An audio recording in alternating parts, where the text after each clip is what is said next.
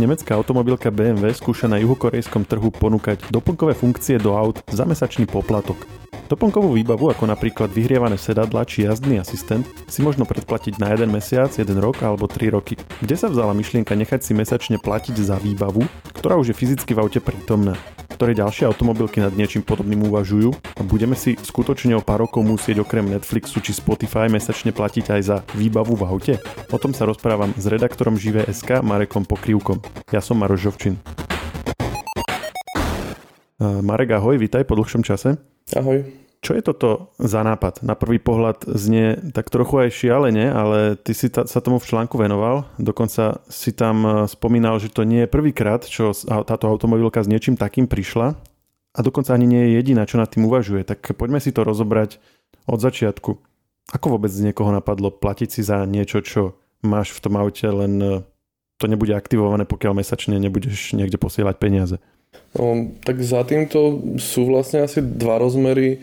E, na jednej strane je za tým šetrenie nákladov, keďže taká unifikácia tých aut vlastne umožňuje znížiť tie celkové výrobné náklady, že čím viac sa všetky tie vyrobené auta navzájom podobajú, tak tým je to pre nich lepšie, pretože tým menej um, sa musí robiť zmien na linkách a, a nejakých úkonov, ktoré sú individuálne pre konkrétne kusy. Čiže čo chceš povedať je, že paradoxne je lacnejšie vyrobiť všetky auta napríklad s vyhrievanými sedadlami a potom niektorým ľuďom ich vypnúť, než urobiť niektoré také a niektoré také? Áno, presne tak.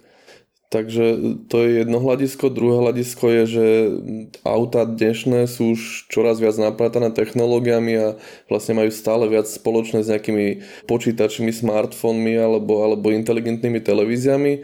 A v tejto oblasti sú akože mesačné služby dnes absolútnym štandardom.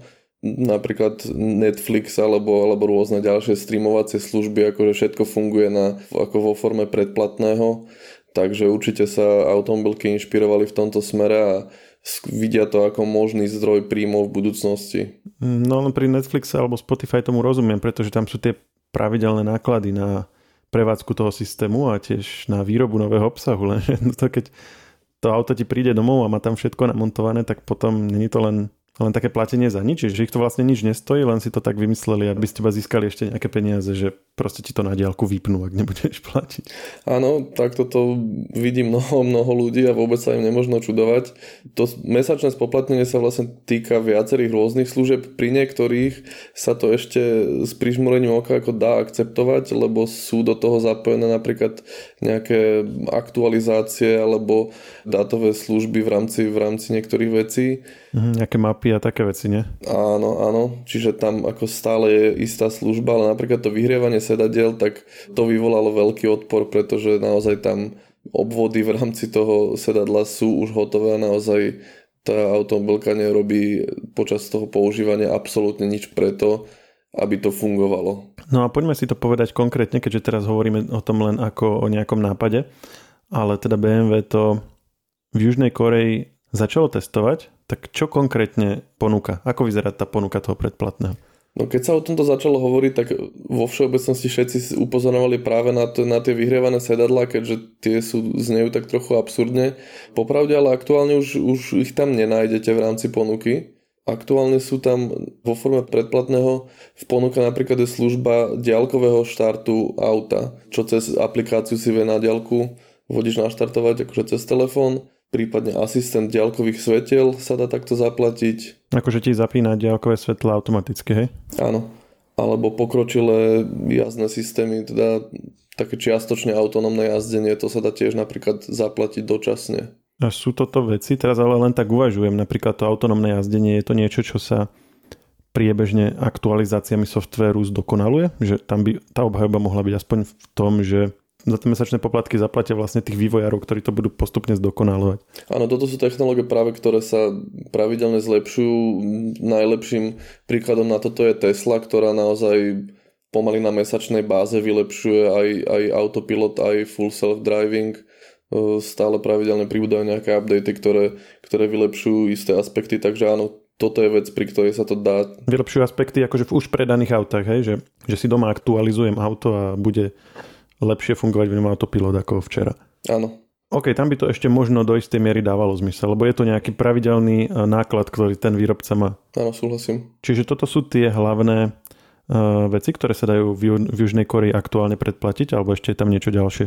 BMW touto formou ponúka napríklad aj adaptívny podvozok, tam je to ale celoživotné, hoci to ponúka rovnakou formou, takže... Čo znamená celoživotné? Že keď si to už človek kúpi, tak môže to používať ako E, navždy, ale už to, že to zaradili... Ja, čiže to není mesačný poplatok, ale jednorázový? Áno, áno, jednorazový. Ale už to, že to zaradili do tohto e-shopu s tými predplatnými je zaujímavé a myslím si, že nie, mož, nemôžeme vylúčiť, že v budúcnosti by sa aj táto funkcia dostala do nejakej formy mesačných poplatkov alebo ročných.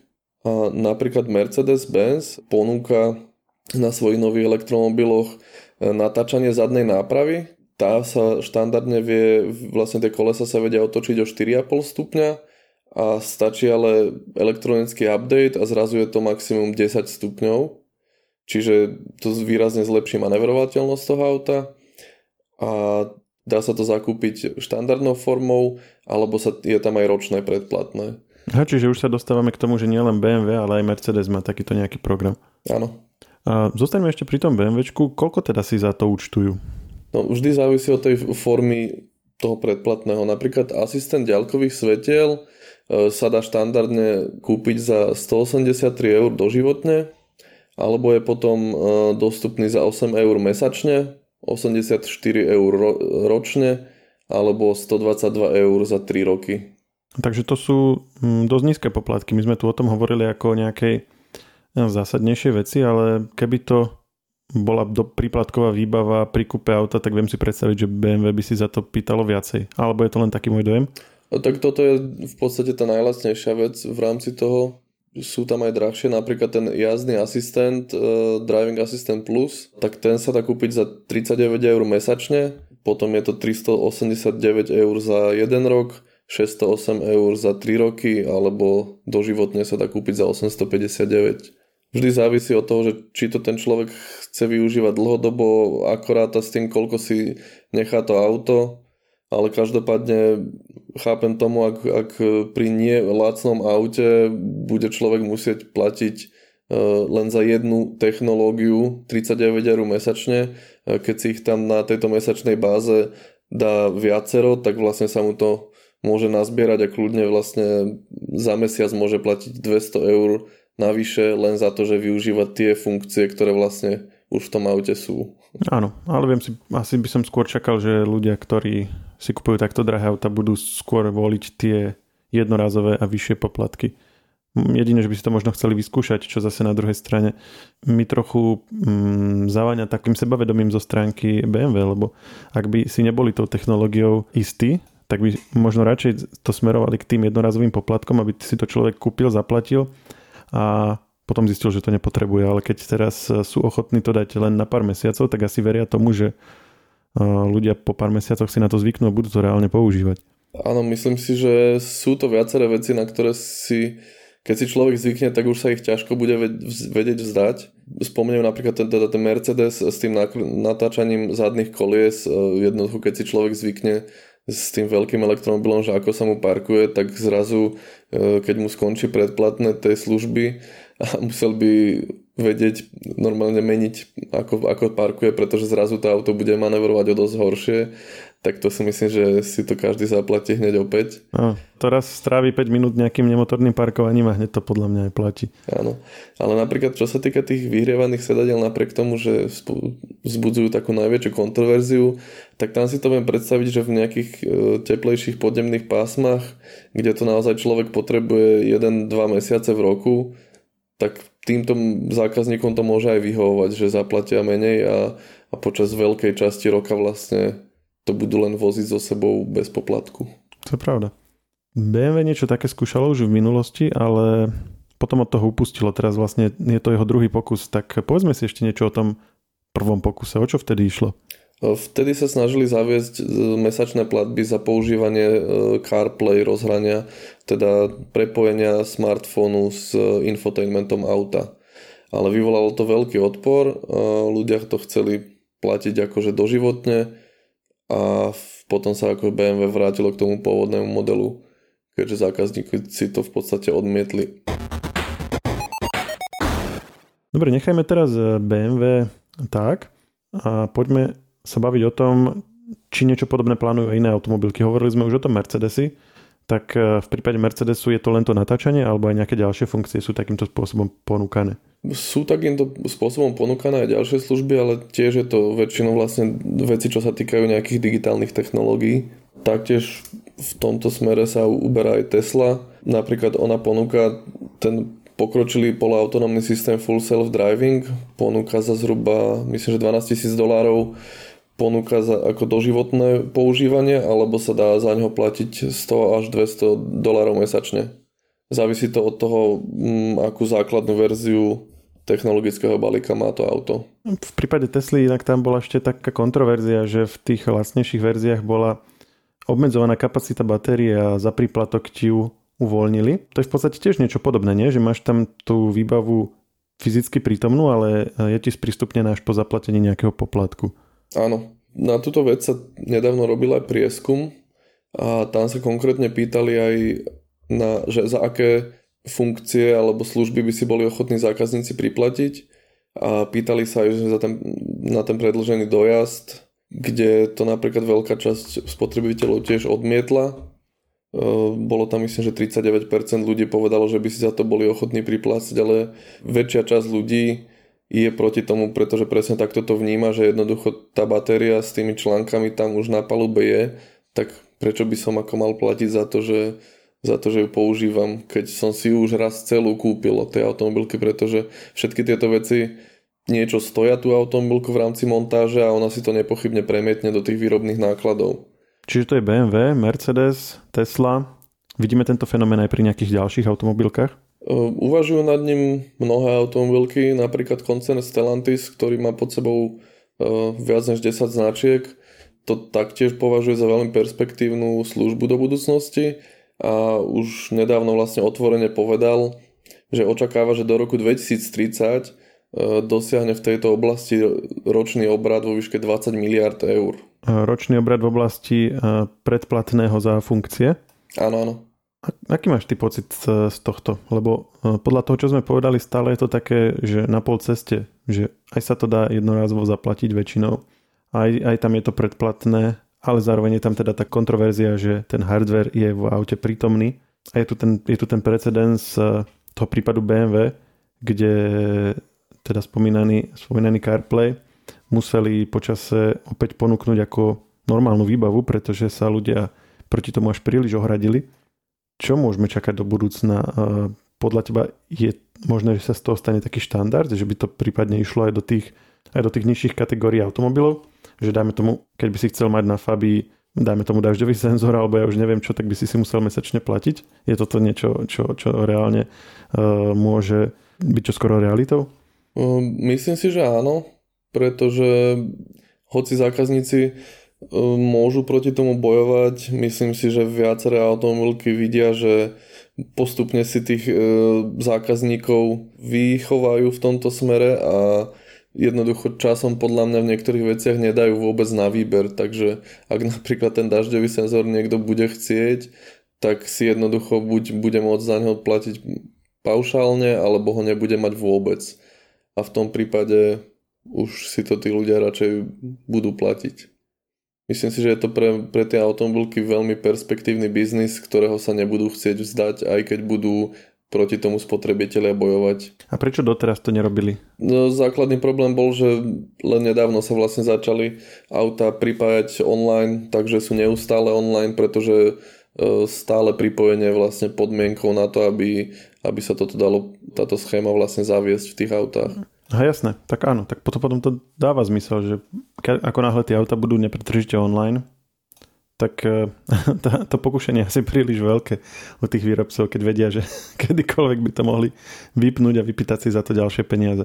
A je to niečo, čo reálne v tých svojich biznis modeloch podľa teba potrebujú, alebo je to len taký, že bonus navyše? Lebo toto sa riešilo napríklad pri predplatnom na software, že keď sa napríklad za kancelárske balíky alebo grafické programy platilo jednorázovo, tak potom to nutilo tie firmy stále vydávať nové verzie a stále do nich dávať nejaké funkcie, ktorými by podmienili vlastne ten prechod tých používateľov, aby, aby vždycky z nich vlastne znova získali tú platbu. Ale keď prešli na pravidelné poplatky, tak vlastne už sa mohli tak, tak nejak prirodzenejšie venovať vývoju toho softvéru, že už uh, vlastne mali tým pádom pokryté tie svoje pravidelné náklady na vývojárov a mohli ten softvér normálne udržiavať a tak neboli vlastne nútení stále vydávať nejaké nové funkcie, nové verzie a tak. Je takáto nejaká paralela pri automobilkách alebo podľa teba je to vyslovene len využitie tej situácie? Z časti si myslím, že tá paralela tam je, pretože mm, sú veci, ktoré si vyžadujú, dá, dá sa povedať, neustály vývoj, napríklad tie, tie poloautonómne systémy, napriek tomu, že už je za nimi veľ, veľmi veľa vývoja, rôznych testovacích fáz a miliónov odjazdených kilometrov, tak e, napriek tomu, že mnohí ľudia už to vo svojich autách majú, tak stále sa to dá zlepšovať. Vždy je tam isté percento toho, že to môže zlyhať a každá nová situácia, ktorú ten systém zaznamená a, a potom ju vlastne v, v automobilke nejako analýzujú, tak každá situácia môže prispieť k tomu, že keď sa niečo takéto zopakuje, tak to auto zareaguje inak a lepšie. A ten fakt, že auta sú už dnes pripojené na internet, je niečo, kde očakávaš celkom prirodzené rozšírenie tejto funkcionality aj do nižších eh, tried, lebo aktuálne to tak nie je. Aktuálne akože sú na internet pripojené elektrické auta, drahšie, uh, luxusnejšie auta, uh, aj neelektrické, ale akože nie je to štandard, povedzme v strednej triede, to bož nie v nižšej triede. Podľa teba je to len otázka času? V Európskej únii už, už vlastne od roku 2018 musia mať auta integrovanú eSIM kvôli systému núdzového volania Takže už vlastne všetky dnešné moderné auta majú možnosť byť pripojené na internet. Samozrejme v tých najlacnejších to, to ešte nie je žiaden štandard, ale myslím si, že v priebehu pár rokov sa to stane absolútne normálne, že aj, aj najlacnejšie auta budú mať online pripojenie a budú teda e, teoreticky možné e, mať vybavenie, ktoré by bolo aktivované a deaktivované online. Som na to zvedavý. Na jednej strane je to kontroverzná správa, musieť si platiť mesačne za takéto veci. Na druhej strane, pokiaľ by skutočne to bolo spojené s nejakými funkciami, ktoré sa priebežne vyvíjajú a tým pádom by aj tá, aj tá Fabia vedela mať nejaké aktualizácie, ktoré by zlepšovali niektoré jej parametre, tak e, bolo by to také, že niečo za niečo. Viem si to popravde aj celkom predstaviť. Závisí od toho, že ktoré funkcie by boli takto spoplatnené. Áno, súhlasím. Napríklad pri tých vyrievaných sedadlách ten odpor úplne chápem, ale ako som už spomínal, tie autonómne systémy, ktoré sú vlastne kontinuálne vylepšované, tak tam mi ten mesačný paušal dáva celkom zmysel. A napríklad aj v tom kontexte, že sú ľudia, ktorí e, šoferujú radi, počas roka by vlastne tieto funkcie nevyužívali, ale v lete sa rozhodnú, že idú na road trip naprieč Európou, e, kde bude vlastne veľa šoferovania tak si to na mesiac predplatia a vlastne to šoferovanie v rámci kontinentu im ten systém uľahčí a následne, keď ho už nebudú potrebovať, tak si ho nechajú znovu deaktivovať. To bol Marek Pokrivka, ďakujem, že si si na nás našiel čas a želám ešte pekný deň. Ďakujem, pekný deň tebe.